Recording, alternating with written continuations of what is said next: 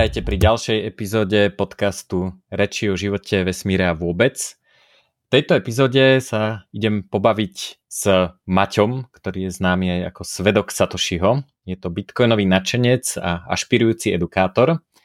A už sme sa spolu niekoľkokrát rozprávali s Maťom o tom, ako pomôcť ľuďom s adopciou Bitcoinu, ako, ako si majú kúpiť, uchovávať Bitcoin a tak ďalej. A tých prístupov k adopcii je viac, o tom sa tiež, uh, tiež pobavíme, takže Maťo, vítaj v podcaste. Ahoj, ahoj, Raj. Čau, ďakujem Čau. za pozvanie. Super, super. Tak uh, som rád, pretože myslím si, že je dôležité ľuďom sprístupniť Bitcoin takým spôsobom, akým to bolo možno zamýšľané.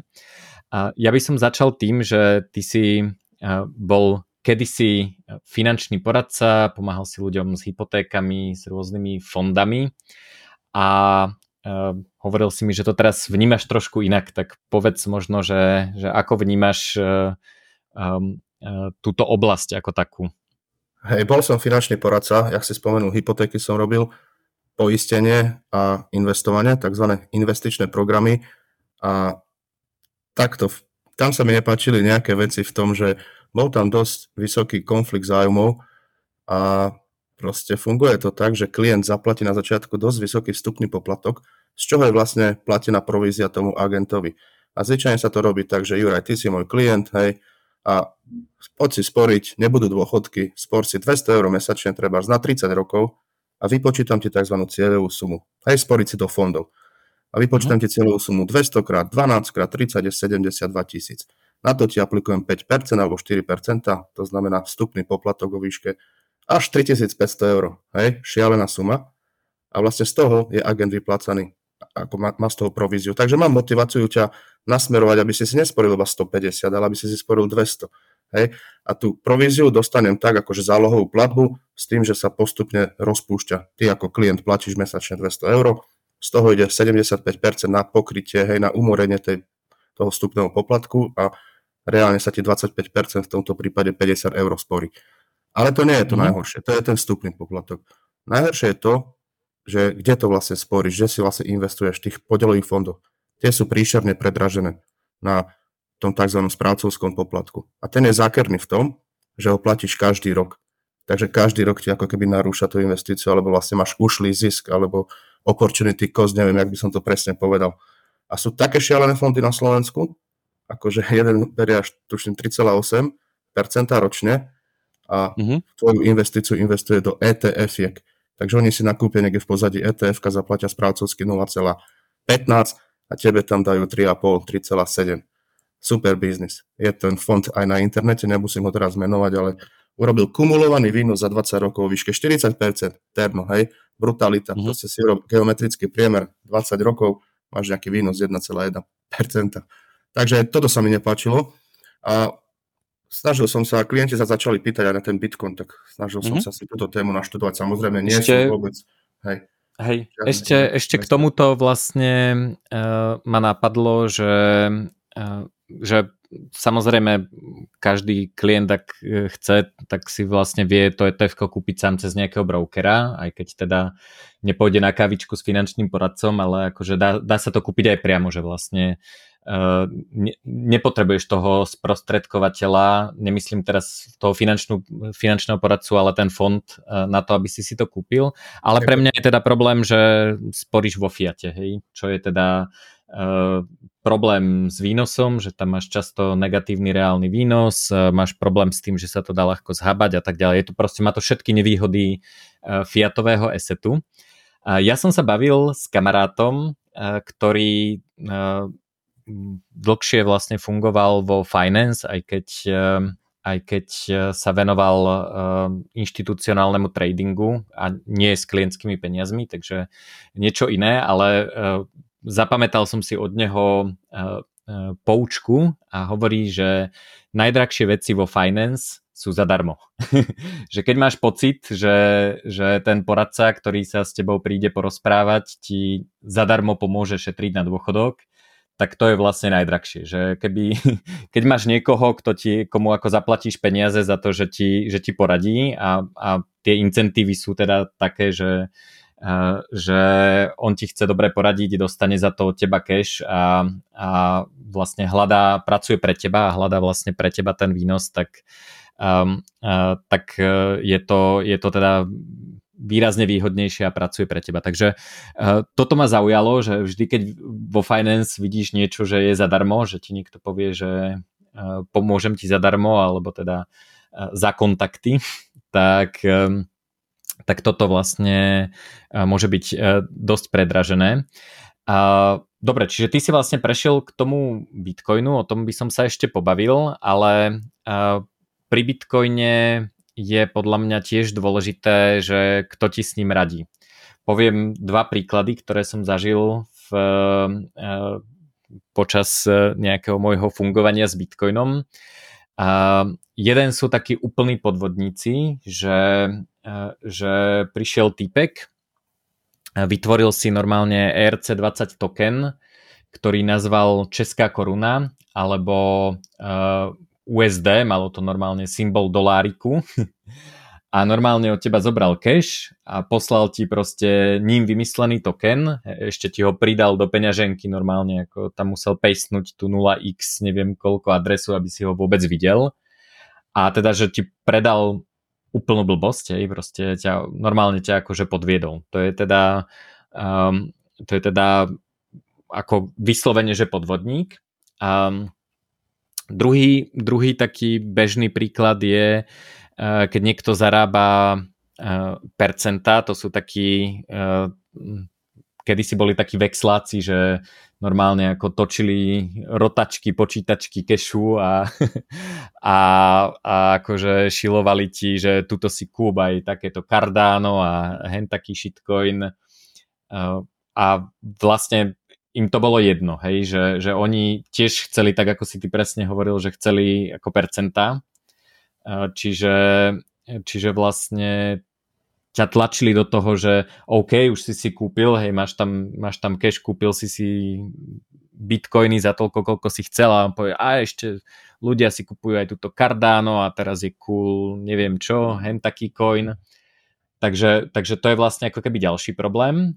A a potom je samozrejme problém nejakých affiliate partnerov burs, čo teda vidíme často aj v, v takom nejakom verejnom priestore medzi rôznymi youtubermi, podcastermi, či už československými alebo zahraničnými, že ti tlačia nejaké, nejaké akože kúp si to cez túto burzu, lebo za to dostanem buď 20 e, eur alebo, alebo percenta. Takže to sú také nejak, taká ako nejaká škála. No a moja otázka na teba je, že ako, že dobre, chcem vstúpiť do Bitcoinu, nič o tom neviem, proste je to, čítal som na internete, že, alebo teda v novinách, že existuje nejaký Bitcoin, uh, verím, že finančný systém môže mať problém a teda chcem vstúpiť do toho Bitcoinu a teraz chcem niekoho, kto mi poradí. A ja vždy hovorím, že dobre, tak porozprávaj sa s kamošmi okolo a, e, a akože zisti, že kto rieši ten Bitcoin a ako, ako vlastne identifikovať, že ten človek, ktorý mi radí, má, nechce oklamať jedným z týchto spôsobov, ale akože naozaj pracuje pre mňa. Fú, tak to je, ťažká otázka, lebo si predstav, je to nejaký nováčik, čo chce Bitcoin a nič o tom nevie, vôbec nevie ani tú pridanú hodnotu Bitcoinu, nevie, že to je vlastne asset alebo aktívum, kde je ultimátna forma vlastníctva. Proste nevie tieto teoretické veci a tie pridané hodnoty, tak neviem, jak to ako keby identifikuje. To si mi dal ťažkú otázku, hej.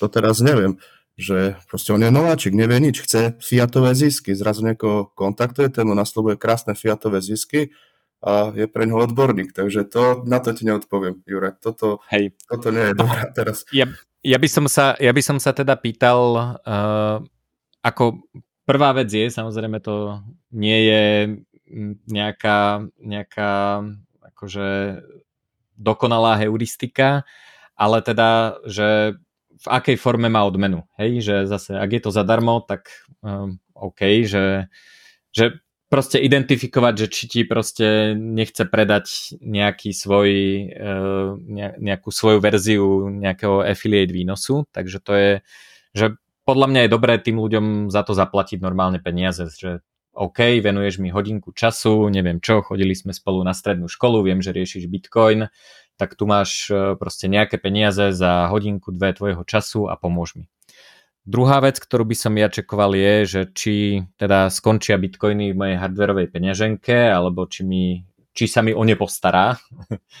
Hej, ak sa chce o ne postarať, tak to je akože veľký red flag.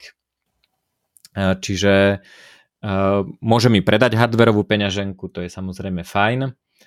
A uh, potom by som sa teda pýtal, že ako rozmýšľa, hej, že, že či, či chápe on, čo je ten Bitcoin. Takže možno sa poďme my pobaviť, že, že teda aké sú cesty k tej adopcii, čo je to Bitcoin, na čo je Bitcoin a vlastne by som toho, toho človeka, ktorý mi radí, vlastne vyskúšal, že či, že či, uh, či je k veci.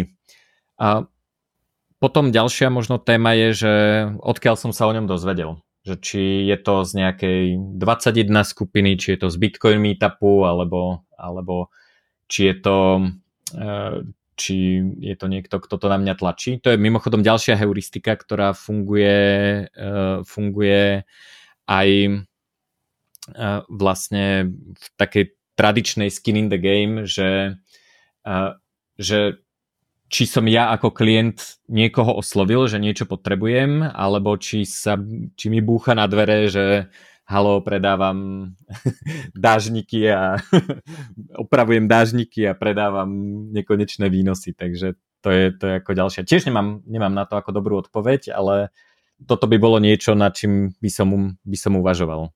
Hej. Dobre, tak ty si popísal vlastne tú druhú stranu, že niekto aktívne chce vedieť niečo o Bitcoine a hľada niekoho. Ja robím mm-hmm. tú druhú stranu, ako keby ja som bitcoiner mm-hmm. a chcem vlastne prispieť tej adopcii a povedať o, tých, o tom bitcoine čo najviac, najväčšiemu množstvu ľudí, ale samozrejme škálovať sa to na celé, celé, celé Slovensko, celú planetu nedá, takže bolo by dobre vlastne účelom tohto podcastu je možno ostatných ľudí inšpirovať, ale urobíme to z tohto pohľadu akože môjho, že ako ja dávam vedieť o tom bitcoine. Tak eh, Vlastne, môžeme si najprv popísať ten problém, alebo sa vrátiť tomu problému. Uh-huh. A ten uh-huh. problém je, že ľudia absolútne ako keby ignorujú Bitcoin, kryptomeny, proste myslia si, hej, že je to podvod. Proste absolútne sa o tú tému nezaujímajú.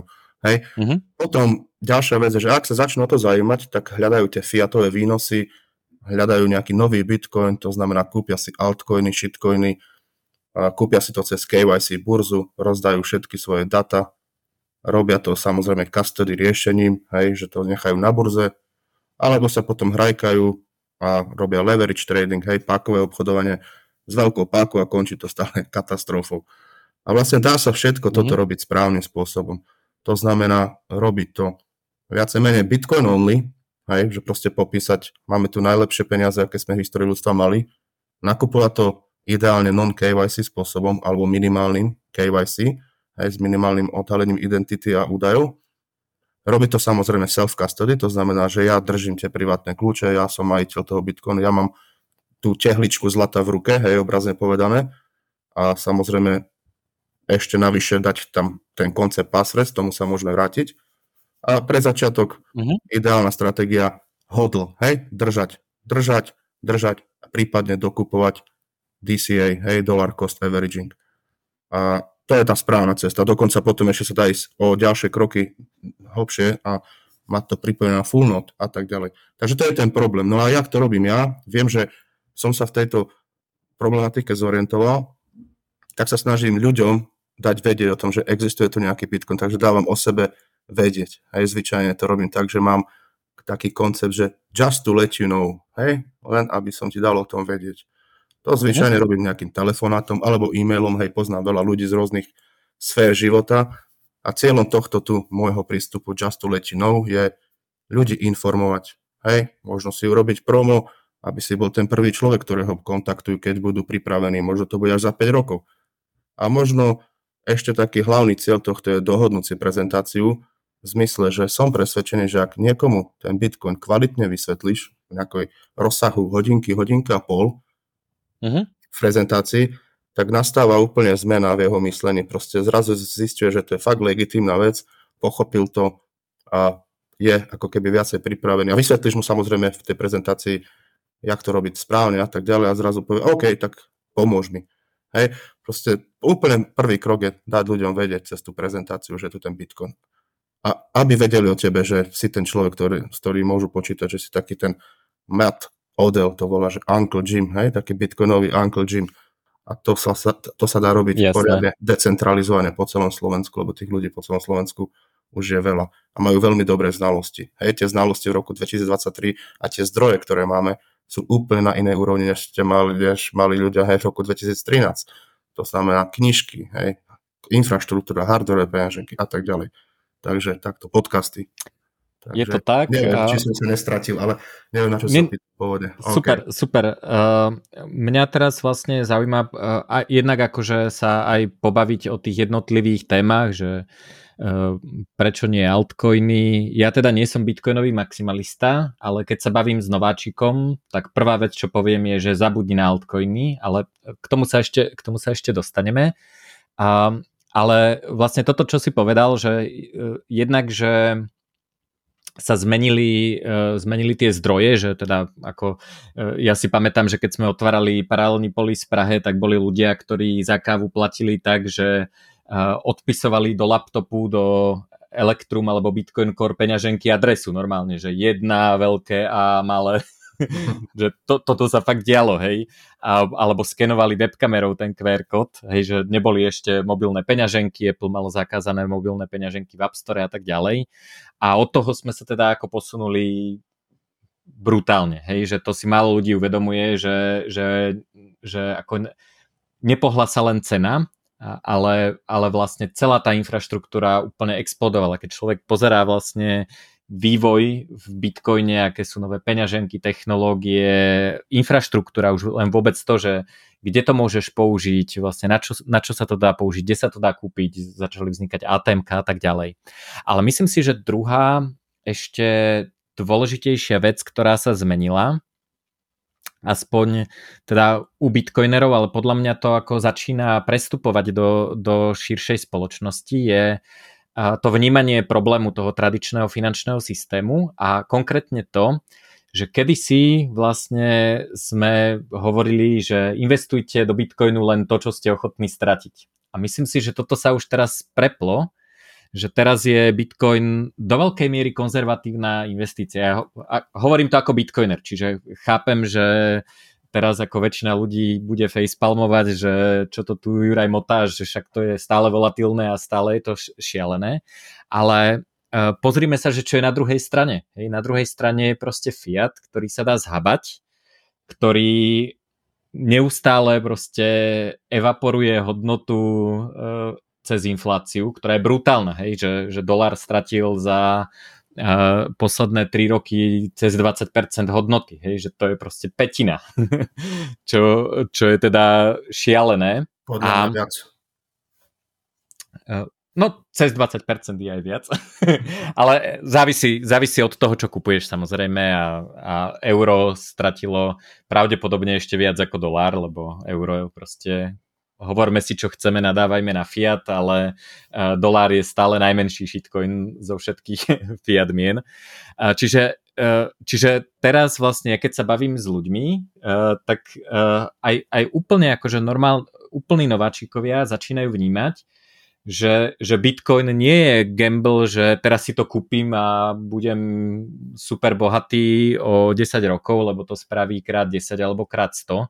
Čo samozrejme sa asi stane, alebo, alebo môže sa to stať, ja tomu stále verím, ale vlastne oni si uvedomujú inú vec. Oni si uvedomujú, že aha, ja keď si nechám tie peniaze v banke a zarábajú mi kľudne aj 3% úrok, tak vlastne stále strácam hodnotu. Hej? Že ten bitcoin je vlastne ochrana uh, proti, proti tej strate hodnoty a proti tomu, tomu štátnemu finančnému systému a podľa mňa uh, sa vlastne stáva stále konzervatívnejšou a konzervatívnejšou, neviem či investíciou, ale akože záchranou, záchranným padákom pred tým, eh, pred tým fiat svetom. Takže to, to mi príde akože jedna z hlavných zmien. Neviem, ako to, ako to vidíš ty, alebo teda čo, čo tým ľuďom hovoríš ty.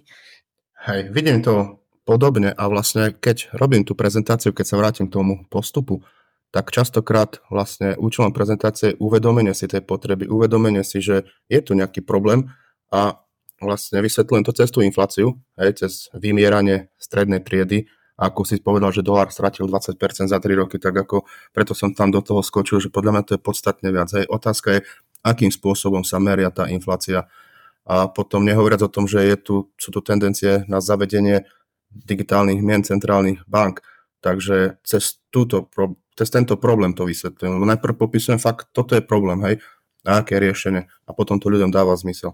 Takže tá inflácia je príšerne vysoká, akože neviem, koľko bola deklarovaná maximálna teraz posledné roky, mesiace 15% na Slovensku. Ja som videl málo čo zdražilo 15%, išiel si do obchodu a videl som fakt položky, že išli ty kokos o dvojnásobok, hej, a tak ďalej. Takže áno, cez infláciu to vysvetľujem. Fakt je tu reálny problém. Si predstav, že si mladý človek skončí strednú školu, nejdeš na vysokú, nájdeš si nejaké prvé zamestnanie, neviem, koľko je ten nástupný plat, hej, strelím, 1000 eur, 1200, fakt tu robíš a potrebuješ nejaké bývanie, hej, aby si založil rodinu.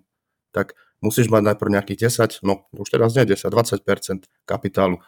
A to ti dá dosť set sakramensky veľa roboty, keby si chcel kúpiť nejakú nehnuteľnosť, nejaký dvojizbový, jednoizbový byt, dáme tomu menšom meste za 100 tisíc, našpori 20 tisíc eur. A ty vlastne začneš byť ten zodpovedný, začneš si tie peniaze bokom odkladať, ale stále ti strácajú na hodnote. Rozumieš? Takže mm-hmm. ty vlastne nemáš šancu, ako sa naštartovať v tomto, v tomto systéme. Je to mega problém a je to mega problém v rôznych štátoch, hej, v Amerike, v celej západnej Európe, ako o bývalom tzv. vyspelom svete, čo už teraz nie je, hej. Takže áno, áno, správne cez tú infláciu to vysvetľujem. Lebo vtedy nastáva to uvedomenie si tej potreby. A vtedy ten Bitcoin vidia úplne v inom svetle.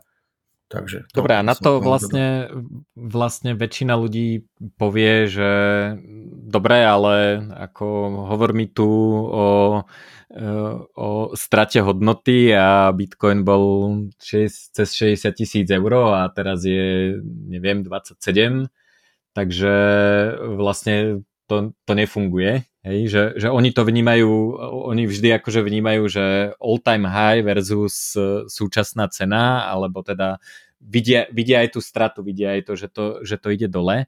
A to je podľa mňa pre, preto inak ja nerad uh, hovorím, že je to ochrana proti inflácii alebo hedge proti inflácii, lebo vlastne sú situácie, kedy ťa to neochráni proti cenovej inflácii, keďže, keďže tá hodnota ide dole. Chráni ťa to proti monetárnej inflácii, lebo uh, bitcoinov je 21 miliónov a nikdy ich nebude viac, ale, ale vlastne toto to neposkytuje. Čiže um, tam je pomerne ťažké vlastne podľa mňa chápať to, že sa dá pracovať aj s tým, že to je volatilné a že, že, že ako netreba to porovnávať proste s tým najhorším scenárom, a, ale e, tam potom nastupuje vlastne aj tá alternatíva v, v podobe tých altcoinov, že ľudia keď si toto všimnú a povedia si OK, tak ako áno, uh, Maťo, ty si super, kúpil si si prvý bitcoin za 5000 eur, teraz uh, je 27 tisíc, si vysmiatý a všetkým hovoríš, aké je to super, ale ja som v dni nula, je to 27 tisíc a, a ja si chcem kúpiť niečo, čo tiež spraví krát 5 alebo krát 10 a akože bitcoin to už má za sebou. No a samozrejme ty mu na to nemôžeš podľa mňa s vážnym ksichtom tvrdiť, že nie, nie, nie, ešte určite to bude krát 10 alebo krát 100, lebo samozrejme nič nevieme, budúcnosť nevieme. Ale tam je vlastne tá altcoinová pacca, to hľadania toho nového bitcoinu. Takže dve otázky. Prvá, že, že ako vlastne e, pracuješ s tým, že, že, že že niekto vidí to, že, že to vlastne padlo oproti all time high a že je to volatilné a druhá otázka je teda, že, že prečo nehľadať nový bitcoin, ale, ale použiť ten starý. Hej, tak čo sa týka tej ceny, to máš pravdu a to si ešte povedal, že bod 0, že 27 tisíc. Častokrát sú ľudia uviaznutí teraz v tých papierových stratách, hej, keď to kúpili vtedy na tom tope pri 50-55 tisícoch. Ale na to je veľmi dobrá pomocka, keď to chceš niekomu vysvetliť, robia to bežne ľudia, že pozerajú sa na to cez uh, graf, nejak cenový vývoj na logaritmickej osi. Hej, tam to vidno, že áno, je to volatilné, ale treba sa vyzúmať ten tzv. v bežných financiách, v bežnom investovaní sa hovorí investičný horizont.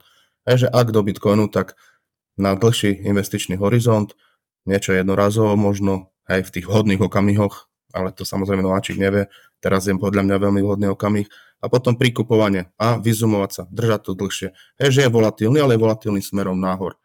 A stále platí, hej, to, že ideálne tam dávať, hej, že zero is a wrong number, nemá nič zlé a nedávať tam ako keby všetko, hej. Takže, jak sa hovorí tá poučka, že toľko, koľko môže stratiť, ale sú samozrejme, eh, ja si, no, ty si chcel povedať, že držať vo Fiate iba toľko, koľko si ochotný stratiť, aj my už ako skúsenejší ale... A, uh, ja ešte hovorím, mám takú alternatívnu verziu tejto poučky, že uh, mať v Bitcoine aspoň toľko, aby ti nebolo lúto, keď to spraví krát 10, že si mohol mať aj viac. Dobre, to, to je dobre, inšpirujem sa. A, a potom k tomu, že ľudia hľadajú ten nový Bitcoin a hlavne kvôli tej cene, lebo oni nechápu, že proste jednoducho ten unit bias, hej, ten ako keby tiahnutie k tomu, že musíš držať jednu jednotku celú, čo je vlastne arbitrárne, povedzme si, že zvolená čiastka, možno neviem, ty o tom možno vieš, a chcú mať celý, nechápu, že deliť aj na 100 miliónov dielikov, takže dobre to prezentovať, že Bitcoinu, aj aj takých malých mini bitcoiníkov má ten Bitcoin v sebe, volá sa Satoshi. Takže je vlastne 21 miliónov krát 100 miliónov. A na to vlastne sú nebezpečne tie altcoiny vôbec nevedia, že OK, tam je nejaký že maximum supply, hej, neviem koľko triliónov a zrazu to stojí to. Proste hľadajú to. A vysvetľujem, že Bitcoin je ako keby unikátny v tom, že je to prvýkrát vytvorená nejaká digitálna zácnosť, úplne ako keby neupakovateľná vec ľudskej histórii, lebo keď ho spustil vtedy Satoshi, tak ho vlastne ako keby nikto mu nevenoval pozornosť tých ľudí, ktorí by ho chceli zabiť, lebo by to vedeli celkom pekne atakovať cez ten 51% atak, ale vlastne tým pádom, že to bolo prvýkrát, ušlo im to. A ako keby to bolo, neviem sa správne vyjadriť, také neopakovateľné, také nereplikovateľné ten, tá vec. A nehovoriac o tom, že to je pardon, open source projekt, a ty si na to odborník, ja to chápem tak, lebo stále sa nie som žiadny ajťak, hej, viac menej som z finančného priemyslu, biznisu, ale chápem mm-hmm. to tak, že ak by niečo niekto vymyslel, nejaké zlepšenie, lebo často sa tie altcoiny marketujú, my sme rýchlejší, my sme lacnejší, my sme neviem čo, neviem čo, ale ak by nejaký koncept sa vymyslel, ktorý by vylepšil ten Bitcoin ako taký, tak sa vie implementovať do toho kódu. Hej? Že tak proti tomu ide proti tomu ide to, že že bitcoinery sú konzervatívni, čo sa týka zmien, čo je podľa mňa naj, najdôležitejšia vlastnosť. Hej? Že keď niekto povie, e, napríklad e, teraz sa rieši e, security budget a Peter Todd navrhol, že vlastne mm-hmm. tail emission ako má Monero je dobrý nápad, hej, čo Peter Todd je core vývojár Bitcoinu.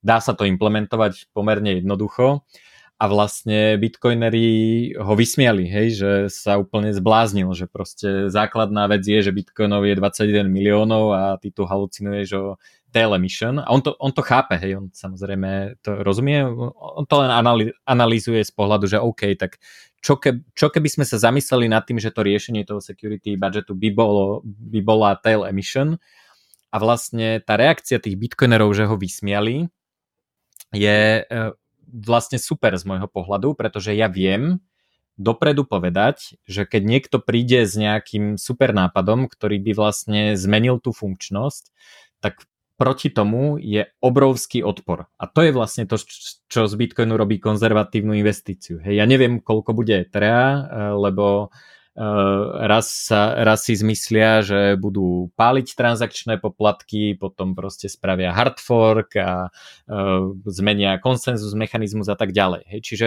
pre mňa to, že Bitcoin je konzervatívny, áno, má to nevýhody, je možno pomalý, možno drahý, možno nemá nejaké super fičurky, ale vlastne pre mňa je toto z pohľadu investora to, že viem, čo od neho môžem o 10-20 rokov čakať. Mi to príde ako, ako, ako super výhoda. Ale áno, akože e, čisto technologické zmeny sa dajú určite veľmi jednoducho prebrať.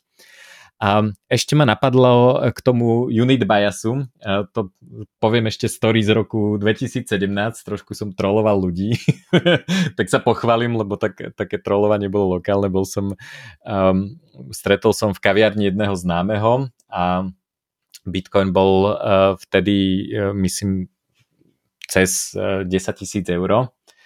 No a len tak akože neviem, kto, kto začal s témou Bitcoin, ale teda mi, mi hovorí uh, typek, že 10 tisíc e, eur za Bitcoin, že to už je veľa.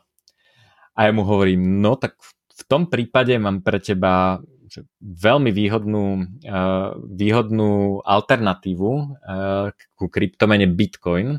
Volá sa Satoshi a je teraz úplne lacný. Že jedno Satoshi stojí proste neviem koľko desatín centu a že to je úplne, že to je teraz vo výpredaji, že to už nikdy nebude také lacné a môžeš si to kúpiť, hej. a ako je to trolling, hej, samozrejme, pre tých, čo teda nevedia, asi väčšina poslucháčov vie, tak uh, Satoshi je jedna 100 milióntina bitcoinu, čiže je to to isté, len, len ako tá, tá jednotka je menšia, teda je samozrejme 100 miliónkrát lacnejší ako bitcoin, ale je to to isté.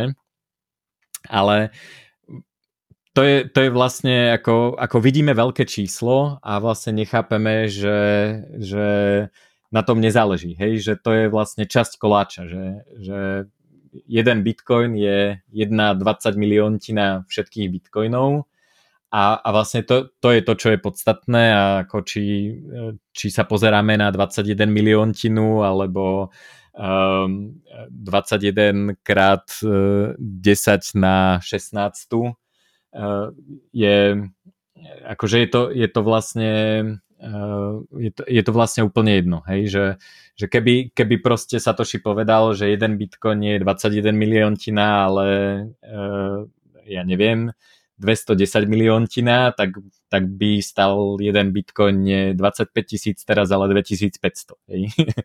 že... Tak, tak, súhlasím s tebou a vlastne ty kúpou Bitcoinu si kupuješ nejaké percento z celkového počtu, hej? A dokonca, keby bolo Bitcoinu nie 21 miliónov, ale 2100, tak fakt by si chcel mať tú jednu 2100 toho, vieš, na to by človek nemal, rozumieš? Vlastne ty si fakt kupuješ niečoho, nejaké percento z niečoho, čo má absolútne fixný počet a to je to podstatné. A tých 21 miliónov, neviem, či vieš akú story, ja neviem, hej, tuším, niekto písal, že to je arbitrárne zvolené, tak neviem, aký máš na to ty názor, ale podľa mňa, čo som ja zatiaľ počul, že to zvolil tak, aby sa čo najskôr dosiahla parita jeden bitcoin, jeden dolár, hej, že to mohlo byť nejako ako taký marketingový, hej, že nejaký efekt mať, ale neviem presne. Možno Vieš čo, ja si, ja si myslím, že to je len artefakt uh, toho halvingu, že proste prvý blok je 50 a odmena za, za prvé bloky bola, bola 50 bitcoinov a tým, že sa to znižuje, tak proste sumou toho, eh, toho, eh, toho znižovania tej odmeny to proste vyjde na 21 miliónov. Že, že to možno ani to nebol nejaký cieľ, že je to vlastne len ako vedľajš. Proste musí byť nejaké, nejaké číslo a keď je halving nastavený takto, tak, tak to vyjde 21 miliónov. Čiže môj, môj typ je, že to vôbec, že to je vlastne len ako nejaký vedľajší efekt toho, ako funguje, funguje halving.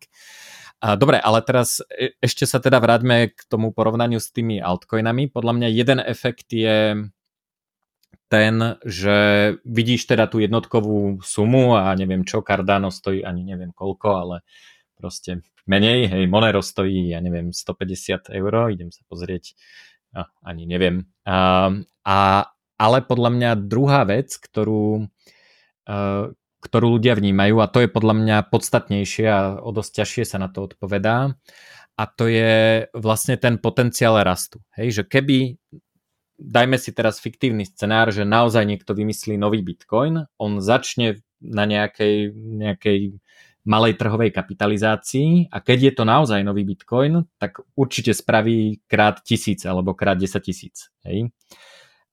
Čiže toto je podľa mňa akože podstatnejšia vec, že nie, že kde začíname, ale vlastne, že ľudia vnímajú, že ten Bitcoin už má to najlepšie za sebou. Že už proste má neviem koľko, 15 rokov a a, a, a vlastne, že dobré na začiatku bol extrémny rast, lebo to nikto nepoznal, stalo sa to viac populárne a sa akože explodovalo to, ale vlastne to je celé, hej, že už sa to bude sopliť niekde medzi 10 a 60 tisíc a, a vlastne game over a teraz vlastne ak chcem dosiahnuť tých krát 10 alebo krát 100, tak musím nájsť niečo iné. Takže na toto je podľa mňa akože o dosť ťažšie odpovedať. Uh, neviem, či skúsiš ty alebo, alebo ja, že ako to, ako to vnímame. Neviem presne, na čo sa pýtaš, ale asi... Na ten potenciál to... do budúcnosti. Hej, Aha, že, že ľudia neveria, ľudia uh-huh. neveria, že, že keď e, Bitcoin má za sebou takýto rast, že ešte bude pokračovať a hľadajú niečo iné, čo im spraví krát 100 alebo krát 1000. Hej, hej, chápem.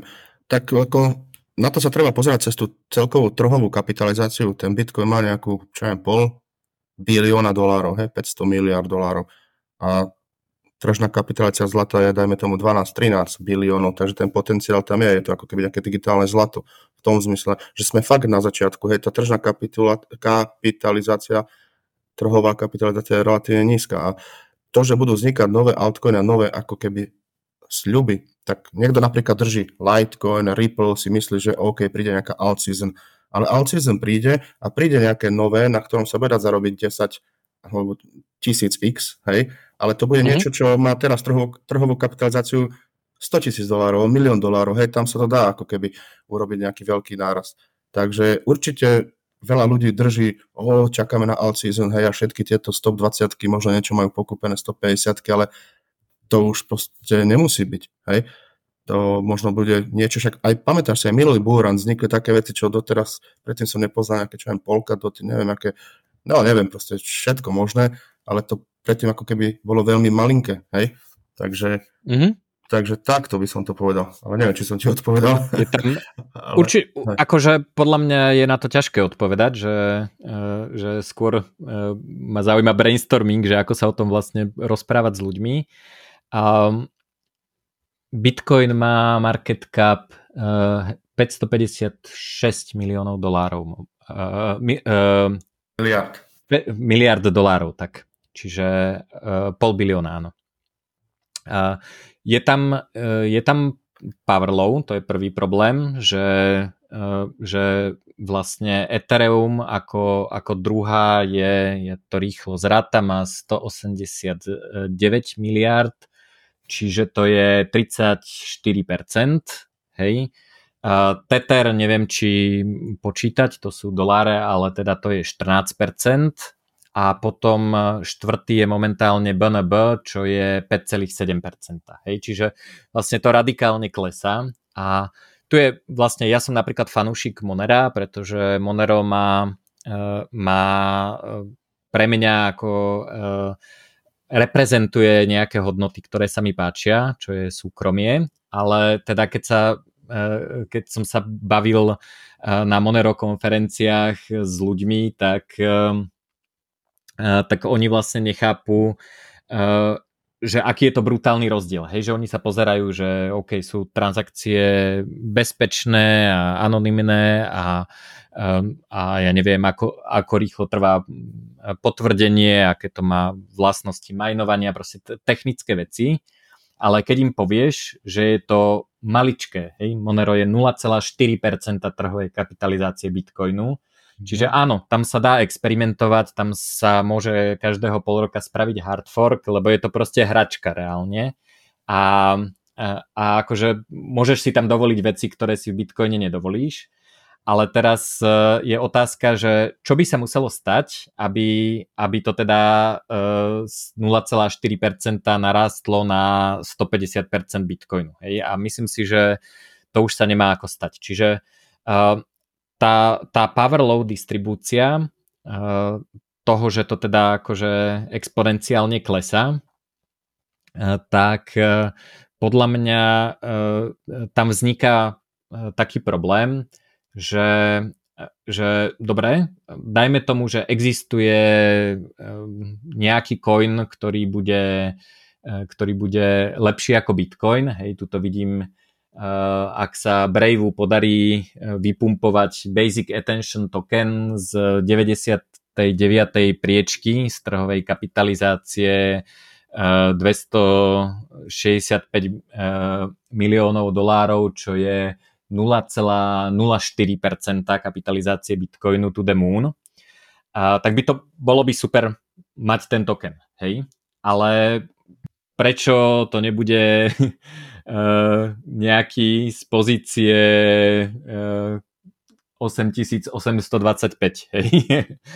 že, že, že vlastne dobré, ak akceptujeme, že, že môže byť nový Bitcoin, tak ktorý z tých tisícok coinov to bude? Hej? Pretože väčšina z nich pôjde k nule. Hej? Čiže, uh, čiže ja vlastne, keby som bral tézu, že, že vyberiem, trafím altcoin, ktorý ako bude nový, nový bitcoin, uh, tak, uh, tak vlastne akože mám veľmi ťažký výber, hej, že ktorý, čo bude nový bitcoin z tých tisícok coinov. A, a to je ťažké, no. A pamätám si, uh, že napríklad som stretol uh, v Paraguaji Solana maximalistu. a, veľmi milý týpek inak, predal všetky bitcoiny a nakúpil Solanu. A no, Solana mala v píku stála 247 dolárov, momentálne stojí 19.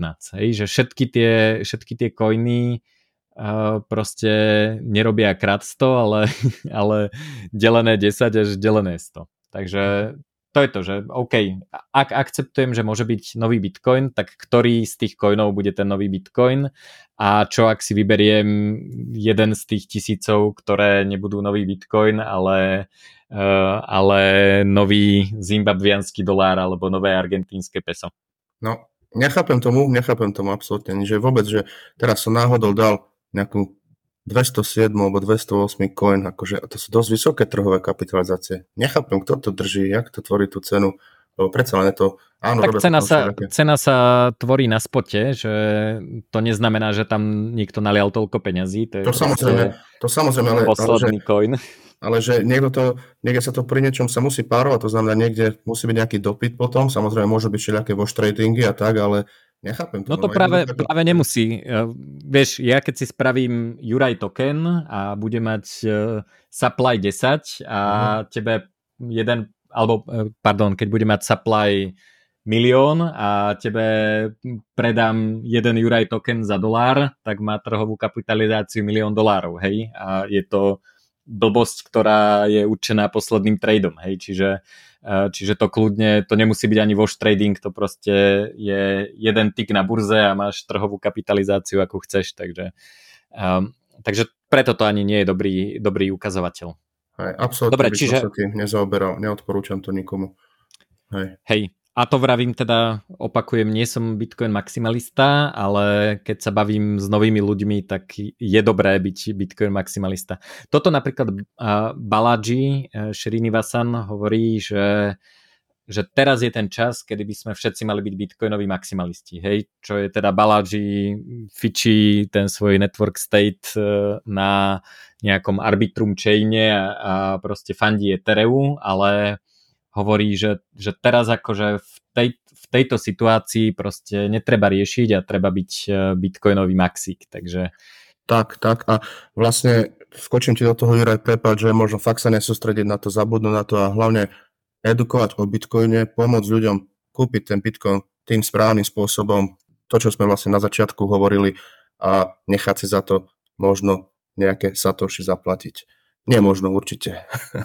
Proste keď Jasne. prevedieš kvalitnú službu. Hej, o čom som sa bavil na začiatku. A ešte teraz mi napadlo, lebo mal som tu takú poznámku, hovoril som o tých Satoshi a o tom unit biase, tak niektoré časti Bitcoinovej komunity, niektorí majú radi byty, hej, že nemáš 100 miliónov Satoshi, ale milión bytov, hej, tak netuším, mm-hmm. Adam Beck je toho zastanca Vlad Košta, ten rumúnsky podcaster, takže mm-hmm. vlastne máš byty, milión bytov a potom sú ako keby byto, bytové centy. A keď niekomu povedal, že hej. čo kúpovať, tak kúpuj byty, hej, ale byty s mekými. Vieš, niekto kúpuje byty ano. s tvrdými, vieš. Kúpujeme byty s mekými. Takže tak, Super. No. Dobre, ešte sa pobavme o tom, že je veľa predajcov bitcoinu, poradcov, ktorí ktorí vlastne nepredávajú skutočný bitcoin, ale predávajú nejakú, nejakú jeho IOU, IOU reprezentáciu. To sú rôzne také firmy, ktoré majú, majú billboardy po mestách, že kúpte si bitcoin, ale v skutočnosti predávajú záznam v ich ledgeri, že komu kúpili za koľko bitcoin. A odhliadnúť teda od toho, že samozrejme sú tam zase nejaké poplatky, či už zakúpu, alebo ešte horšie percentuálne zadržanie, a, tak vlastne je to podľa mňa e, problém.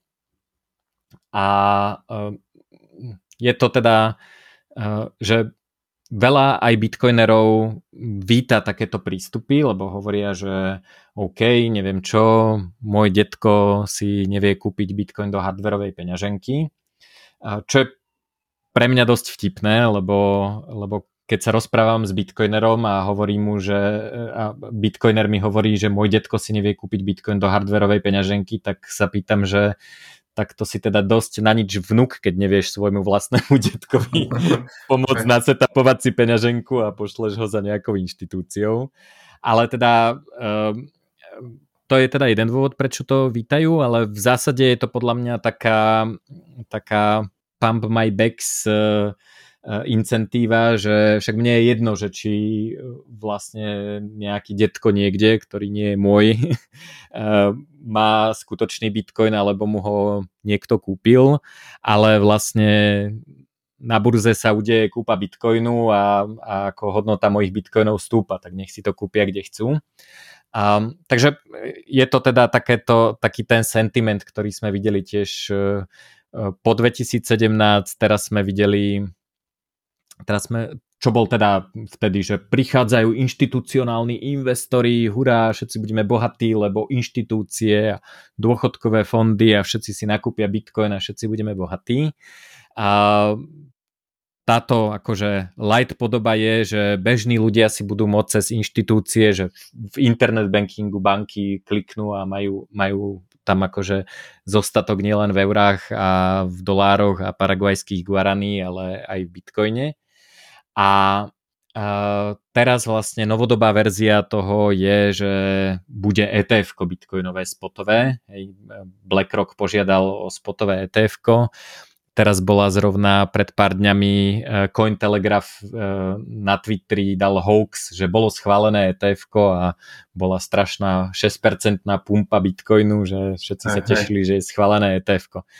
No a mne sa vlastne na tom tvojom prístupe páči to, že aj keby si možno mohol ako predajca takýchto inštitucionálne uchovaných bitcoinov zarobiť percenta v podstate bez starosti, hej, odozdáš ako klasický finančný poradca papier, tu máš zmluvu, tu toto podpíš, ja budem dostávať percenta z ročného poplatku a budem vysmiatý tak si vlastne nezvolil tento prístup. A mne sa toto práve páči a je to jeden z dôvodov, prečo sa vôbec rozprávam uh, s tebou a nie s niekým iným.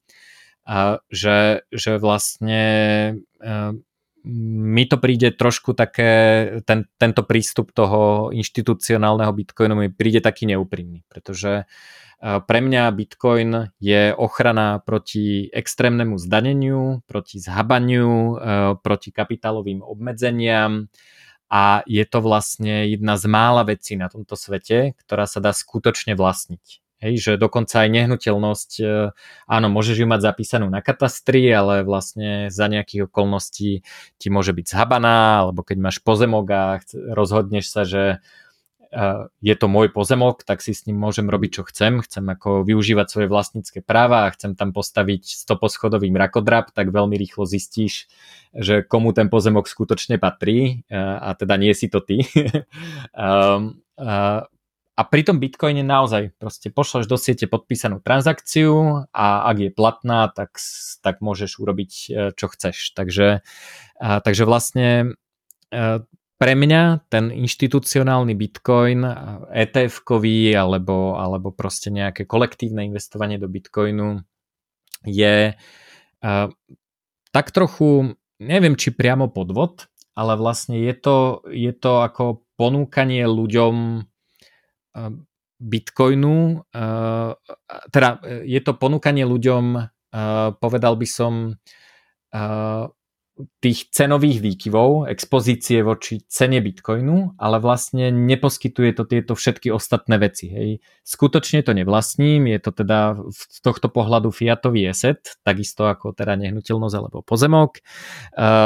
Nemôžem s tým uísť, keď potrebujem cez hranice, dá sa to väčšinou len ehm, vymeniť za fiat. Uh, keď s tým niečo chcem spraviť, tak musím poprosiť tú inštitúciu, aby to urobila. A toto všetko by bolo OK, ale ono to stojí rovnako. Hej, že, že, že ako PayPal alebo tá banka alebo niekto ti nedá 20% zľavu za to, že poskytujem ti šitnejší Bitcoin, ktorý nemá všetky tieto veci, o ktorých tu Juraj vykladá, že Bitcoin má poskytovať, tak dostaneš zľavu za to. Nie. Oni ti za to dajú ešte ročný poplatok za úschovu, čiže vlastne máš ako horší produkt za rovnakú cenu. Alebo teda cca rovnakú cenu, možno aj v niečom horšia, v niečom je možno vyššia v tom, že máš nejaké transakčné náklady, musíš si kúpiť hardverovú peňaženku, musíš sa to naučiť, musíš nájsť teda niekoho, kto ti to predá. Takže uh, ako, ako vlastne toto riešiš so zákazníkmi, že ako ich ukecáš, že prečo nemajú zveriť kľúče od miešačky nejaké, nejakému kravaťákovi, ktorý sa postará o ich bitcoiny a dá im peknú zmluvu a, a, a ako vnímaš tú inštitucionálnu adopciu, hej, že tešíš sa na BlackRock ETF? dobre, dobre. Tak e, ako tá pridaná hodnota toho Bitcoinu je, že fakt reálne si ty jediný vo vesmíre, ktorý má k tomu ten privátny kľúč a vlastne ty si ultimátny vlastník, hej, je to ultimátna forma bohatstva, dáva ti to opcionalitu, to je slovo, ktoré používaš, že presťahovať sa fakt, zbaliť veci a ísť niekde. A ešte, akože snažím sa toto vysvetliť, že dá sa to, a nie je to, že raketová veda, samozrejme nejaká skúsená ruka ťa povedie, hej, tým minovým poľom, jak to volám poeticky, a dá sa to nastaviť, dá sa kvalitne ten nováčik poučiť, hej, aby tie sidy nestratili, aby nie nezapisoval do klávesnice, niekde do nejakého webového. A čo sa týka tých inštitucionálnych investorov, ešte ten detko, čo si spomínal, detko, no, tak áno, môj detko si nevie kúpiť, tak prečo ho nedrží ten Bitcoin, ten jeho vnúk, hej, na podúčte vo svojej hardware peňaženke. Stále to je lepšie, keď mu to drží ten vnúk, než nejaká inštitúcia, takže tam to sa dá oponovať. A čo sa týka tých etf tak no teším sa, ako budem úprimný, hej, nebudem tu hrať najväčšieho kinga, nejakého anarchistu, alebo čo, akože, tak v niečo vnútri mňa hovorí, že keď to je schválené, tak ako napumpuje toto cenou Bitcoina. Musíme si povedať, sme ľudia, máme nejaké motivácie keď to znamená, že bude môj Bitcoin drahší, tak áno, ale akože som ďalej sa zamýšľam, že bude tu x veľká skupina ľudí, 8 miliard ľudí na svete, dokážu si reálne vlastniť self-custody Bitcoin, hej. Teraz práve som si otvoril stránku Dashboard Clark Bundy. Poznáš Clark Bundy Dashboard Bitcoin? Momentálne yep, pozerám UTXO set, hej, že koľko tých mincí, hej, neminutých transakčných výstupov je 123 miliónov, takže môžem povedať, že iba 123 miliónov maximum ľudí má vlastný Bitcoin teraz, ale ani to nie je pravda, lebo ty môžeš mať jednu adresu, na nich môžeš mať 20 mincí, lebo ak máš rovnakú adresu, tak to je tiež iné UTX, keď tam urobíš 20 transakcií, takže len neviem, či to kapacitne vie uniesť, ale ak sa to teraz dá, prečo to nerobiť? Prečo tých ľudí, rozumieš, tie poplatky v budúcnosti budú drahšie? A teraz sa to dá, tak určite je to pridaná hodnota ľuďom to vysvetľovať, aby to držali oni ale nebude každý obyvateľ planéty mať jedno UTXO, hej, jeden, ako keby jednu mincu, jeden odliatok, hej, nie jeden Bitcoin, ale ako nejaké satoshi. Jasné. Takže Jasné. áno, čo sa týka ETF, no jednoducho takto je asi nejaká úzka skupina ľudí to takto bude držať, no a vypumpuje to cenu, ale akože úlohou nás a všetkých, ktorí počúvajú tento podcast, nech sa inšpirujú, nech v okolí ľuďom nastavia ten Bitcoin, nech to nastavia to ak majú tú kompetenciu, tie znalosti, nech to nastavia tým správnym spôsobom. Takže tak by som ti odpovedal. Áno, som tak na váškach takom, jak sa povie, neviem, rozpoložení, že aj ho chcem, aj viem, že to je zle, tak, tak ti poviem, totálne úprimne ti odpovedal. Jasné. No, ja som, ja som na tom inak podobne. Ja som vlastne napísal taký blog, že cesta k adopcii, kde som sa, v prvej časti som riešil, že čo je úspech Bitcoinu, kde teda pre tých, čo to nečítali, tak len skratke poviem, že myslím si, že ten úspech sme už dosiahli, že už keby ako sa nič nestalo, že celý Bitcoin bude fungovať len tak ako teraz, nepríde jediný nový užívateľ, nevznikne žiadna nová peňaženka, tak si myslím, že už teraz je vlastne použiteľný a, a sme akože všetci v pohode. A a druhá časť sa vlastne venuje tomu, že ako sa ľudia dostávajú k tomu Bitcoinu, k tej adopcii, kde riešim pre, presne inštitucionálnych investorov, ETF, proste IOUs a teda uh, adopcia cez KYC burzy a až po adopciu, tak ako si ja myslím, že je to teda najlepšie a to teda bez KYC a do vlastnej hardwareovej peňaženky.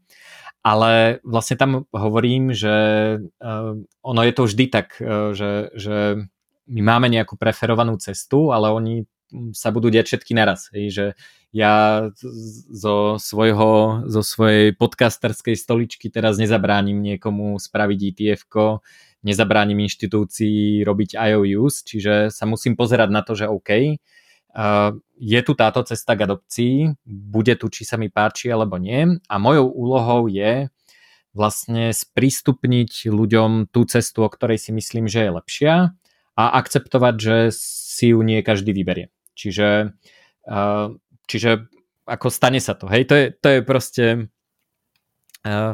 taký, máš taký vlastne často taký ako lineárny pohľad na históriu, hej, že e, proste v tom roku bol tento král a toto sa stalo a platili takéto zákony. Hej, že máš taký, taký akože pohľad na tú históriu, ako keby to bol nejaký, nejaký jeden, jeden, jedno také vlákno zmien, ktoré postupne jedno po druhom nasledovali. Hej, že vtedy bola prijatá Magna Carta a vlastne takto sa zmenili vzťahy ale v skutočnosti, keď sa pozrieš na svet, tak tam sa deje extrémne množstvo vecí paralelne, hej, že my žijeme vo svete, kde uh, my si tu robíme ja neviem, uh, audio video call cez satelit, aj keď teda nahrávame teraz iba audio, uh, robíme, máme tu proste, žijeme v treťom tisícročí, máme tu proste neviem čo, genetické testy, lietajú rakety do vesmíru, ale stále proste chodia nahé deti v Afrike bose po pušti e, kilometre za vodou a nemajú prístup k, k základným veciam. A toto sa deje paralelne. Hej? Že, že to nie je, že teraz môžeme spraviť nejaký snapshot sveta. Čiže podľa mňa aj tá adopcia vlastne bude prebiehať všetkými tými smermi a je na nás, aby sme si z toho zobrali to dobré a zároveň je na nás, aby sme ľuďom sprístupňovali uh, tú lepšiu cestu, tak ako ju vidíme my. Takže čo je tá lepšia cesta? Povedz, že ako, ako teda vlastne robíš ten setup, ten non-custodial setup, ako to, ako to vyzerá, čo, čo ľuďom poradíš, čo im pomôžeš nastaviť, ako to funguje. Dobre, ešte som chcel reagovať, čo si teraz spomínal. Aha, jasné. A to som chcel povedať, že vlastne áno, keď to držíš v tých ETF-kách a bude to tak, ako fakt ten finančný systém je vo veľkých problémoch a skôr či neskôr nastane nejaká udalosť, ktorá bude veľmi významná a ak štáty budú potrebovať peniaze, tak vedia aj na ten Bitcoin na tých ETF-kách siahnuť, dajú nejaký order, že dajte nám 50% Bitcoinov, ak nie všetko, hej, alebo aspoň nejakú časť, podobne ako na Cypre to vtedy bolo. Takže toto je nebezpečné a ako si spomínal, že tá história ide lineárne, nejde lineárne a deje sa paralelne, tak tam bol taký nejaký výrok, neviem, kto to povedal, že sú 10 ročia, keď sa nič nedeje a potom sú nejaké roky alebo dni, keď sa udejú 10 ročia. Neviem, kto to povedal, neviem, či nie Lenin, ale OK, no čo tým chcem povedať, že fakt mať tie privátne kľúče, mať ten Bitcoin, vlastniť ho, aj ultimátne, tak je to veľmi výhodné, nie ako iba ochrana proti inflácie, ale ako mať tú možnosť sa zdekovať, keď fakt bude najhoršie. A my nevieme, čo sa udeje a to, čo sa udeje, sa môže udiať veľmi rýchlo, v krátkom časovom horizonte. Však pamätáš si ten svet, čo bola korona, jak sa zásadne zmenil za dva týždne, za mesiac. Takže podobná udalosť môže prísť aj teraz a treba byť pripravený a ak ten Bitcoin vlastníte u e, v nejakej inštitúcii, tak nedáva vám to tie isté kvalitatívne vlastnosti, alebo tak, no, že keby ste to mali vlastniť sami. No. A čo sa týka toho setupu, tak prebehnem v krátkosti nejaké uh-huh. body, aby sme možno inšpirovali niekoho, lebo ja si myslím, že na Slovensku, alebo celkovo v Československu, podľa mňa dosah máš až do Československa, to na 100%, hej, asi Angličania te nepočúvajú, tak môžeme niekoho inšpirovať, hej, v nejakých menších lokálnych alebo v krajských e, okresných mestách a tak ďalej, však tí, tí bitcoinery sú dobre distribuovaní a decentralizovaní, takže ten samotný setup, neviem, kde teraz začať, ale hneď sa zorientujem tu, tak to bolo Začínal som tým, hej, just to že fakt dávam vedieť o tom, že som ten kompetentný človek, na koho sa môžu ľudia obrátiť, ak tú vec budú riešiť, hej. A tam sme sa dostali, že snažím sa to robiť cez tú prezentáciu. A to robím ako osobne alebo online. A tam je fakt zásadná vec, že aby tam nastáva ten orange peeling a uvedomenie si tej potreby. Hej, že ten Bitcoin je legitímny, áno, má nejaké vlastnosti, rieši nejaké problémy, čo sme si tu povedali. Takže v tej chvíli, keď to kvalitne urobíš tú prezentáciu, tak povedzme si, že dáme tomu, že 85% na úspešnosť, že ten človek pochopí, že ten Bitcoin je legitímny. Nehovorím, že si ho zajtra začne kupovať alebo využije tvoju službu, ale bude pripravený o niekoľko mesiacov, rokov a budeš ten prvý koho kontaktuje a ty mu pomôžeš a dohodnete sa nejakou win-win situáciou. Hej, a čo sa týka tej samotnej prezentácie, tak tam postupujem spôsobom, ako to niekedy robil Saifedin Amus vo svojej knižke Bitcoinový štandard, že vlastne sa snažím dostať, čo sú peniaze, aby ľudia pochopili, čo sú peniaze a to pochopíme cez históriu peniazy. Takže vlastne toto je ten začiatok prezentácie. Tým si vlastne pripravujem nejakú pôdu, hej, do ktorého ten Bitcoin zasadím. Lebo nedá sa spustiť, a Bitcoin je toto. Dá sa povedať, minule som si tým celkom pomohol. Mohol som robiť prezentáciu v škole, vlastne tam idem aj ďalší týždeň deťom o tom rozprávať najprv to chceli počuť učiteľia, takže tam boli 19 učiteľia, väčšinou ženy. A mal som zrovna kaser, vieš, sprej ako slzotvorný vo Turecku. Tak hovorím, mm-hmm. že tak som dal odporúčanie, však vieš, že taká napätá situácia, dejú sa rôzne veci, je dobré mať túto vec, že nie je to daň drahé. A hovorím, že toto je, viete čo to je? Hej, sprej, že fin, e, sebeobrana, ne? A vlastne Bitcoin je finančná sebeobrana. Hej, že keď chceš Bitcoin niečo fakt v krátkosti povedať, tak nástroj finančnej sebeobrany, tak tak som si pomohol, čisto spontánne ma to napadlo.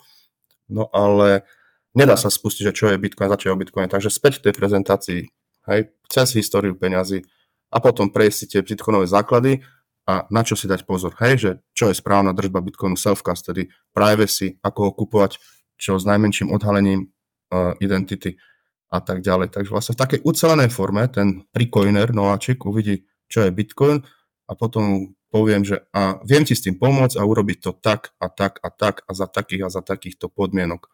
A buď si placneme, alebo si neplacneme a keď si neplacneme, tak som rád, že som novému človeku o Bitcoine povedal a keď si to niekde nastaví sám, je to úplne legitímna vec, aj prezentácia je zdarma. A ešte čo sa mi osvedčilo pred prezentáciou, tzv. predpríprava. A tam je vhodné, posielam zvyčajne nejaké TED, TED Talk video, nejaký článok, podcast, tá samotná prezentácia je potom efektívnejšia a teraz sa mi osvedčilo to, čo natočil Kicom. Hej, proč Bitcoin, proč bitcoin.cz, mm-hmm. tam je séria štyroch videí po 15 minútach a vlastne ak viem, že som s niekým dohodnutý na bitcoinovej prezentácii, tak mu to pošlem predtým, on si to pozrie a predsa nejaké koncepty, akože obmedzené množstvo, Satoshi Nakamoto, neviem čo, neviem čo, niečo sa na neho nalepí a o to lepšie sa mi pracuje a prezentuje. Takže takto to vlastne robím. Hej, a potom samozrejme, ak sa s niekým dohodnem, že chce využiť moju pomoc, tak nasleduje samotný setup. A ten samotný setup, neviem, môžeme si ho popísať, alebo popíšeme si ho neskôr, alebo povedz Poďme, poďme na to trošku, hej. no, jasné. Tak e, ja využívam hardwareové peňaženky Trezor. Mal som skúsenosť aj s Ledgerom, mal som skúsenosť aj s Bitboxom, ale nejak, nejak brutálne mi sadol Trezor, veľmi dobre sa mi s ním pracuje. Takže robíme mm-hmm. to mhm. cez Trezor One, Trezor Model T, a teraz prezentovali ten Trezor Safe 3, tak ten si plánujem teraz kúpiť a viem, že tam je ten secure element. Lebo problém s Trezorom, čo som ja zatiaľ chápal, opravom ak sa milím, že Trezor One a Trezor T, ak ti niekto nájde to zariadenie, fyzicky sa ho zmocní, tak ho vie ako keby hacknúť a vyťahnuť tie seedy z neho, ak tam nemáš nastavené to 25. slovo passphrase, čo je ako keby Presne tak. podstatný, podstatná, podstatné vylepšenie bezpečnosti. Takže ja tým ľuďom vysvetľujem aj ten koncept passphrase, ale s veľkým, s veľkým, hej, vykričníkom, že fakt je to niečo, čo nemôžete, nemôžete zabudnúť. To, jak sa povie, v živote platí dvakrát meraj, raz strihaj, v tom Bitcoine to robím 5 krát meraj, raz strihaj, všetko opakujem, všetko ako prizvukujem, že fakt bacha na to, hej. Nie je to sranda, ak by si daný passphrase zabudol. Lebo čo robí passphrase? Hej, PIN kód na trezore to je čisto ochrana tej krabičky, toho počítača, toho konkrétneho zariadenia, ale passphrase ako v pozadí pridáva nejakú entropiu, je to správne takto povedať, ale mm-hmm. mení ten privátny kód, mení ten hlavný X-priv. Hej? Tak, tak. Takže, takže takto. Takto je to vec, ktorú treba robiť veľmi opatrne.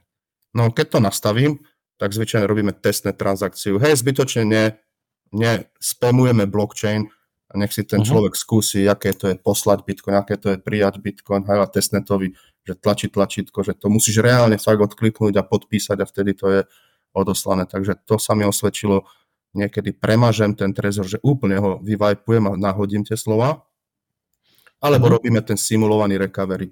Ale robím to teraz tak, že to celé vymažeme a potom to nahadzujeme. Ja. Ak to je Wanko, tak to nahadzujeme cez, tie, cez tú advanced option, hej, že tam máš tie intervaly slovné, či písmenkové intervaly, klávesnica, aj matica 3x3, je to podstatne bezpečnejšie, lebo neodhaluješ žiadne tajomstvo cez keyboard, lebo ako náhle to robíš tým jednoduchým, tak vlastne ty ten svoj set, hej, tých 24 slov, tých sídov napíšeš len samozrejme v rôznom poradí, ale predsa už je to 24 faktoriál, hej, keby to niekto chcel kreknúť. A hlavne sa to neodporúča pri 12 slovnom síde, hej, že by si si vygeneroval síd na T, čo je 12 slov štandardne, ak nerobíš šamír, a potom by si si náhodou z nejakých dôvodov stratíš T, kúpiš si jedničkový trezor, lebo si povieš, že nemám peniaze, kúpim si lacnejšiu verziu a nahodíš tých 12 slov, tak to je už je fakt akože security risk. Hej, aké to mm-hmm. rozhádžeš v nejakých rôznych poradiach. Dobre, uh, je to, No, neviem do akej miery je to security risk, ale čo som chcel povedať je, že ten nový trezor, ak sp- tomu správne rozumiem, tak má tiež dve tlačítka, ale umožňuje zadávať tie slova priamo na obrazovke toho trezoru uh-huh. a má tiež 12 a, a šamír 20 niekoľko, neviem presne, uh, slov. Že nie, nie, ta, nie sú tie dlhšie, nie je 24 slov pri normálnom CD a 36 pri Shamir, ale, ale používa tie, tie menšie CD, ale dá sa, dá sa zadávať seed vlastne tými tlačítkami ako keby priamo. Takže, takže tak, uh, dobre. Uh, čiže vlastne premažete, obnovíte. Tu je dôležité povedať, že ty nie si fyzicky s tým človekom väčšinou a teda nemá kamerku, čiže ty nasmerovanú, na, čiže ty nevidíš ten sit, hej, že ty mu ty ho len naviguješ, sprevádzaš ho tým, čo robí, hej. Čiže to tak. je tiež dôležité, že a im to treba aj povedať, že nech to aj cítia vlastne prakticky pri tom, pri tom robení, že nik, nikomu proste ani kamošovi žiadny síd neukazujem nikdy za žiadnych okolností. Proste to je, to je dôležitá vec a už samozrejme vysvetliť také veci, že nefotiť to do mobilu, ale teda dobre to odložiť a tak ďalej.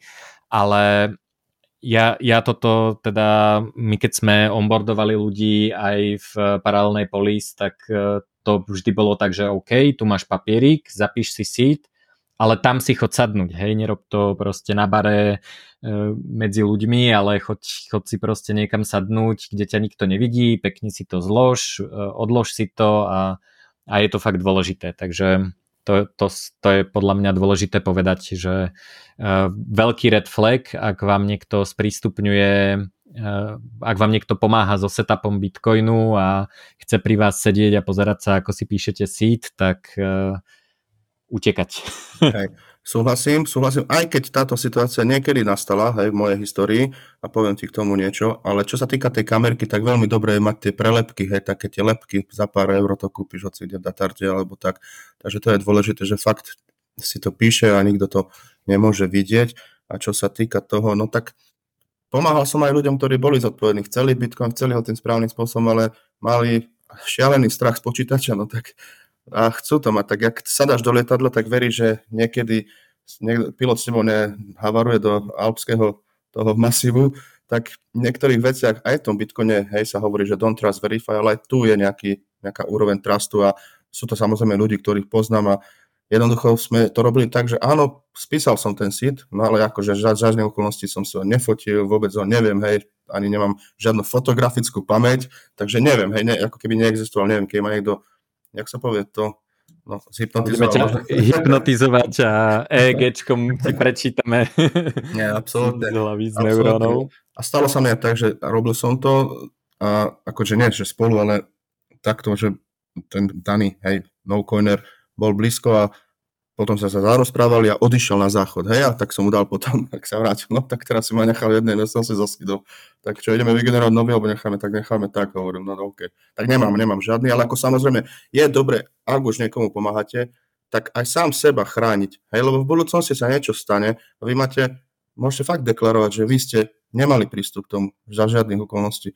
Rozumieš, keby ťa z niečoho niekto obvinil, hej, takže ochrana aj toho nového nováčika, nocoinera alebo nováčika a mm-hmm. aj seba. Hej, takže takto. A tie procesy, ktoré mám, samozrejme, to bolo veľmi organicky, rastúca zmen, a zmena to bola, postupne som to vylepšoval, tak teraz to mám v nejakej ucelenej podobe. Samozrejme, ak niekto z tvojich poslucháčov by chcel pomôcť s niečím, nejako sa inšpirovať, tak môžeme sa potom aj tak dohodnúť, že ma vedia kontaktovať, keby chceli niečo skonzultovať. Mm-hmm. Vlastne túto, tento koncept som prezentoval aj vo Stravenu Chain Campe bolo tam 20 ľudí, tak možno snáď už to niekto robí. Tamto Super, no dúfam, dúfam, že budú kryptoapoštoli.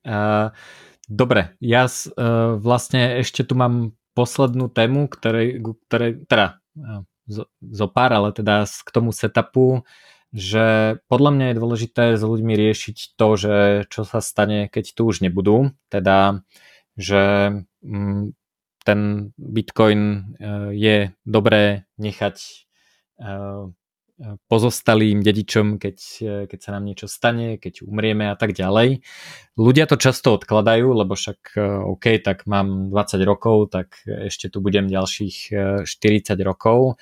A bohužiaľ niekoľkokrát som riešil situáciu, že sa niečo aj takto mladému človeku stalo.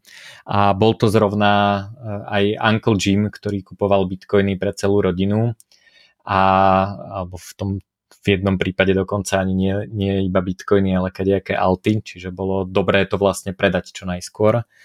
A, a nie je to sranda. Hej, čiže e, toto možno, e, je tam samozrejme viacero možností, ako toto riešiť.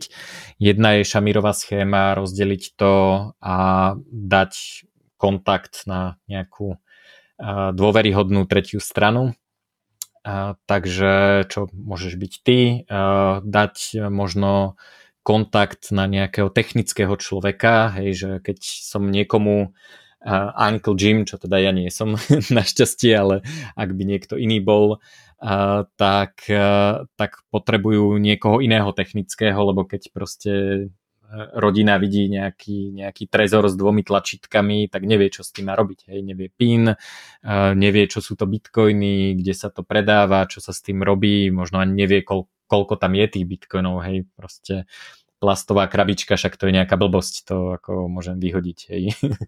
Ehm, prišlo mi to so zvyškom blbostí, ktoré, ktoré ostali.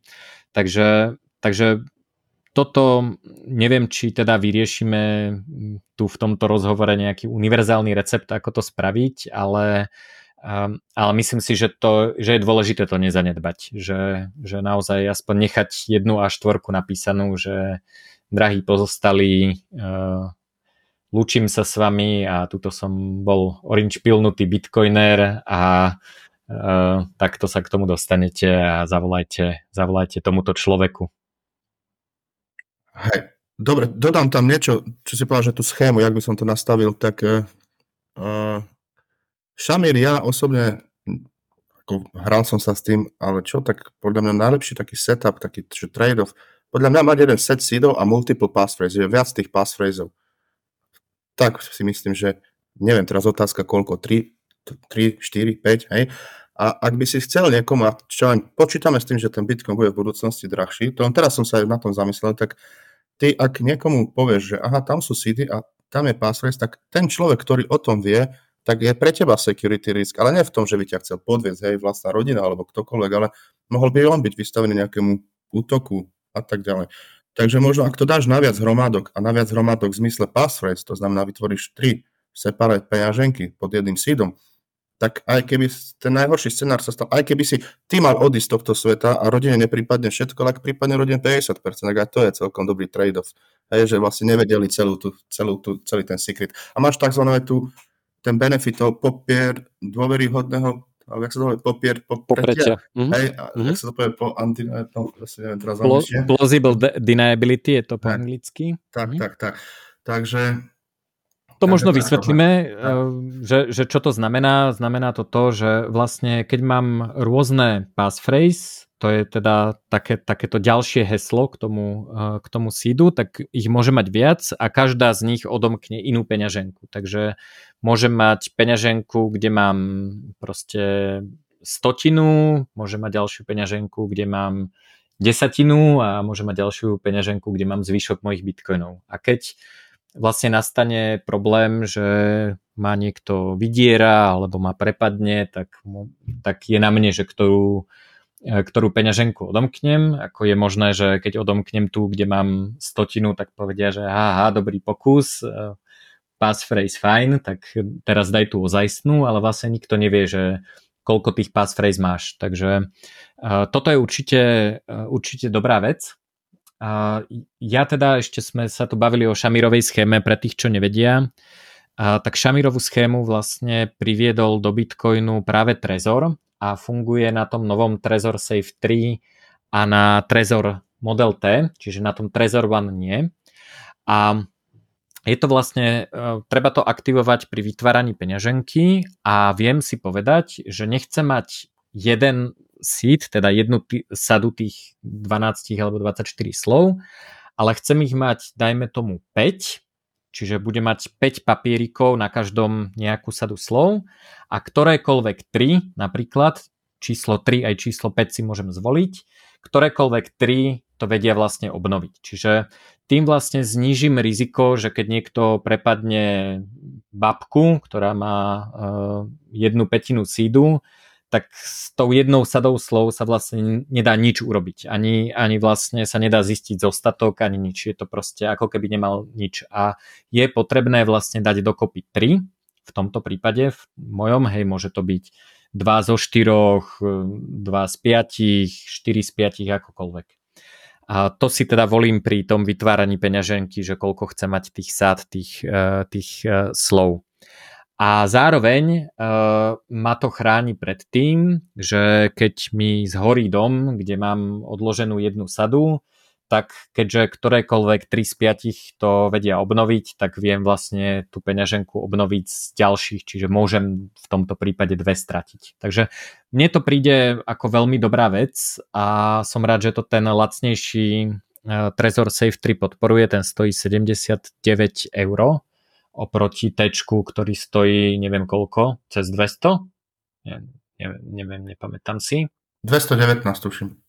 Hej, takže vlastne ten Trezor Safe 3 je ako najlacnejšia peňaženka, ktorá ako spôsobuje alebo umožňuje túto možnosť. A potom ešte existujú rôzne multisig schémy, kde to nie je na úrovni toho seedu, ale viem si vytvoriť špeciálnu adresu, kde treba podpis 3 z 5, ale myslím si, že toto je komplikovanejšie a oveľa náročnejšie na obnovu a mm, môže to byť náročnejšie na poplatky. Takže ja osobne teda ten multisig až tak neuznávam zase a myslím si, že tá šamírová schéma je taká, taký dobrý, uh, dobrý kompromis uh, medzi, medzi nejakou pohodlnosťou, bezpečnosťou, uh, súkromím.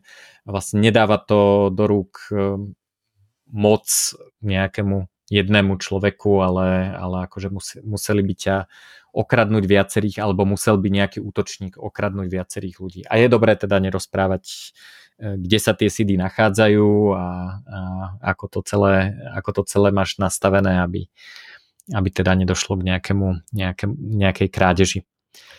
Hej, ten multisig, Juraj, by som si, akože má zmysel, dajme tomu, keď je viacej ľudí napríklad vo firme, nejaké predstavenstvo a tam to Áno. má zmysel, ale, ale ako keby, vieš, že jeden človek, lebo vtedy, keď mali šamír, tak stále to je len single sig, že máš to nahraté do prezbrahu, vie ťa spreneveriť, takže aj ten single, či aj ten multisig má svoj priestor, ale niekedy platí, že nie je dobre veci prekomplikovať, lebo to je akože, treba nájsť ten správny kompromis. Aj, lebo keď máš nejaký setup, ktorý je mega komplikovaný, tak zase, vieš, to aké by si nemal žiadny. Hej? No. Tak, Dobre, tak, mám poslednú otázku, lebo sa nám už e, blíži záver. A e, to je, že ako pracuješ e, s tým, aby tí ľudia zvládali volatilitu? Hej, že už si kúpia bitcoiny, majú ich proste v hardverovej peňaženke non-KYC a teraz sa ráno zobudia, bitcoin padol o 5%, červené čísla, proste krv v očiach, som smutný, prerobil som. Uh, a pripravuješ na to nejako ľudí, že toto sa teda bude stávať a nech sa, nech sa vyčilujú, alebo... Pripravujem. Pripravujem jednak tým spôsobom, že keď robím prezentáciu a keď sa o tom bavíme, že to chcú nastaviť, tak ukážem im historicky rôzne prepady Bitcoin, že také veci sa udiali, čo samozrejme neznamená, že to ale proste, že tá história nás poučila, že áno, aj pri mega veľkých prepadoch minus 85% a tak ďalej, že je to bežná vec, hej, treba, takto ich na to viem pripraviť. A hlavne im hovorím, že nepozerajte cenu, hej, nepozerajte cenu, normálne dáte preč widget, lebo on je nováčik, pozera cenu na trikrát za deň, hej ale už potom tí, čo sú fakt dlhšie v tom, tak absolútne nevedia ani cenu, vôbec nesledujú. Takže ja widget na telefóne mám, tak chcem mať prehľad, aká je cena. Aj teraz niekedy počas podcastu som sa pozrel, priznávam sa. Aj minulé sa jeden smiel, že som bol, neviem, kto to bol v krčme, alebo ja ťukol som na to len tak rýchlo, vieš, refresh. Mm. Ale ja, ja cenu pozerám, ale odporúčam tým nováčikom nepozerať cenu a ukázať im, že áno, tieto veci sa stávali a, a pravdepodobne sa udejú a bude to tak, že aj teraz, ja si myslím, že teraz v tejto chvíli je taká si myslím, že rovnovážna cena, hej, že proste ako sa to páruje, že je tu nejaký konštantný dopyt po Bitcoine z tých, tej, tej tzv. armády DCA a to a v budúcnosti si myslím, no osobne, že pôjdeme hore, hej, ďalší rok alebo rok a pol, tak, ale to sa nedá zaručiť, hej, myslíme si to, všetci veríme. Takže ak kúpovať, tak tiež, ne, neviem, no, jak by som sa tváril, keď niekto fakt, že pri prehajpovanom trhu zavolá, že to chce kúpovať, tak Vieš, no je to také, fakt to kričí na teba všade, každé jedno médium, hej, že Bitcoin stojí 175 tisíc eur a vtedy sa ľudia zobudia, ktorých som už dávnejšie kontaktoval, že im s tým viem pomôcť, tak neviem, no. Tak asi vtedy by bola najvhodnejšia chvíľa tam nasypať veľmi veľa. Ale ťažko, lebo mm. vieš, môže prísť gradually ten suddenly, zrazu im povie, že nekupujte a o pol roka na to dobe 600 tisíc, no neviem, neviem ťažko, ale treba ich pripraviť na to. Nepozerať cenu, to je taký, že najzákladnejšie. Treba, Treba aj seba, aj klientov pripraviť. Samozrejme, dollar cost averaging je najlepší liek na volatilitu eh, a potom nepredávať bitcoiny a tu je miesto, kde by som ja zašiloval eh, niečo, čo ja robím teda pre adopciu. Spravil som kurz etický vexlak, kde sa vlastne snažím ľuďom vysvetliť, ako môžu eh, sprístupňovať bitcoiny a vlastne poskytovať ich v nejakej svojej lokálnej komunite bez KYC a tak ďalej, ale aby, na to, aby oni neprerobili na kurze, lebo samozrejme všetci nakupujú, keď Bitcoin padne a vtedy nie je úplne dobré preva- e, predávať, ak nemáš e, ten kurz nejako zahedžovaný alebo s tým nejako nepracuješ. Takže e, toto bol vlastne môj prvý kurz, ktorý som kedy urobil, stále ho aktualizujem a myslím si, že tiež môže spolu s tým čo sme sa tu bavili, že ako, ako to ľuďom sprístupňovať, eh, pomôcť eh, eh, práve, práve takýmto poradcom, ktorí sa ako hobby možno venujú sprístupňovaniu Bitcoinu. Snažím sa e, kryptomeny sprístupňovať aj podnikateľom. Spravil som kurz kryptomeny pre podnikateľov, kde vlastne ukazujem ľuďom, ako s tým pracovať vo firme, ako to používať na, v rôznych situáciách na financovanie možno nejakého rozvoja alebo ako nejaký e, rainy day fund a tak ďalej. Takže e, ak podnikáte a ešte nemáte vo firme naimplementovaný Bitcoin, tak kryptomeny pre podnikateľov u mňa vo webe je to veľmi unikátny obsah podľa mňa a tiež je to vlastne forma sprístupňovania Bitcoinu. No a ešte šilnem teda jeden a to je e, taký kurz, ktorý tiež teraz aktualizujem, volá sa Ako využiť hodnotu Bitcoinu bez toho, aby sme ho museli predať. A to je vlastne o tom, že e, ako nevieme pri tej volatilite na jednej strane urobiť rozhodnutie, že kedy nakúpiť, a je dobré teda to rozhodnutie nerobiť a nakupovať stále, to je dollar cost averaging, že každý dajme tomu mesiac si za 100 eur kúpim bitcoiny, a tak tak je podľa mňa dobré aj nepredávať a radšej vlastne použiť bitcoin ako zábezpeku na požičku. Keď nepredávam bitcoin, tak ne, neplatím dane zo zisku pri predaji bitcoinu, takže to má aj daňové výhody. Takže to sú tri kurzy, etický vexlák, kryptomeny pre podnikateľov a ako využiť hodnotu Bitcoinu bez toho, aby sme ho museli predať. Týmto témam sa venujem aj v knižke Kryptomeny vyhekuj si lepší život, takže dosť šilingu a teraz ešte prosím na záver rýchlo povedz, že ako ťa môžu ľudia kontaktovať, keď sa chcú porozprávať práve o tej adopcii, či už s ňou pomôcť, alebo keď chcú sa venovať tej adopcii, že ako im môžeš pomôcť. Takže asi Twitter možno, alebo povedz tvoje ja, preferované kanály. Vieš čo, asi Twitter by som odporúčal, alebo platformu X. Teraz. Áno, áno, pardon, to, pardon, platforma X. Pardon, Elon a tam pardon. si, tam si ako Svedok Satoshi. To by malo nájsť, keď napíšu Svedok Satoshi. Áno, Takže ja to, vieme ja to dám... Hej, vieme si pomôcť, alebo viem pomôcť a ešte som chcel na záver, lebo teraz mi to napadlo, mm-hmm. prepáč, že už keď mal byť tá záverečná reč, tak ešte to mi napadlo, že čo sa mne osvedčilo, keď ľuďom hovorím o to Bitcoine, že nechať veci ako osáhať v zmysle, že máš trezor, hej, že keď niekomu rozprávam o Bitcoine, tak aj kryptostil, hej, to metalické zariadenie na úschovu sídov, že zrazu ľudia majú pocit, že nie je to nejaké virtuálne, hej, že je to fyzické. Takže toto sa mi osvedčilo a osvedčilo sa mi aj platba, treba lightningová platba, keď niekomu vysvetľujem uh, tangle ship, hej, také ovečky uh, niekde na Morave, že pošleš im lightningu pár centov a nasypie im to nejaké jedlo. Takže to je celkom taký zaujímavý, zaujímavá vec. To som tu mal iba poznámku na záver. A áno, Jasné, na Twitteri smelo kontaktujte ma Svedok Satošiho a snad som niekoho inšpiroval, možno niekto podobnú vec bude chcieť s touto vecou pom- pomôcť vo svojom okolí, lebo je to to správne, hej, takto to má byť nastavené. Keď nám tu Bitcoin tú možnosť dáva mať self-custody, tak to využívajme. A ešte nám Jasné. limitu.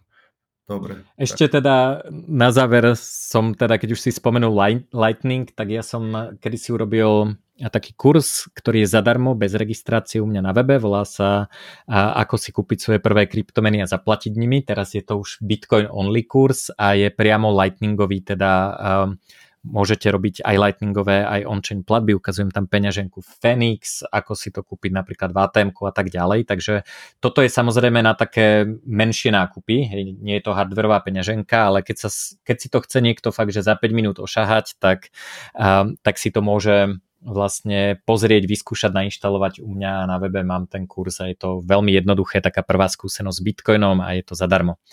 Takže ďakujem ti veľmi pekne, Martin, a, a dúfam, že sme pomohli adopcii Bitcoinu. Hej, ďakujem ti, Juraj, za pozvanie. Lúčim sa s vami. Ahoj.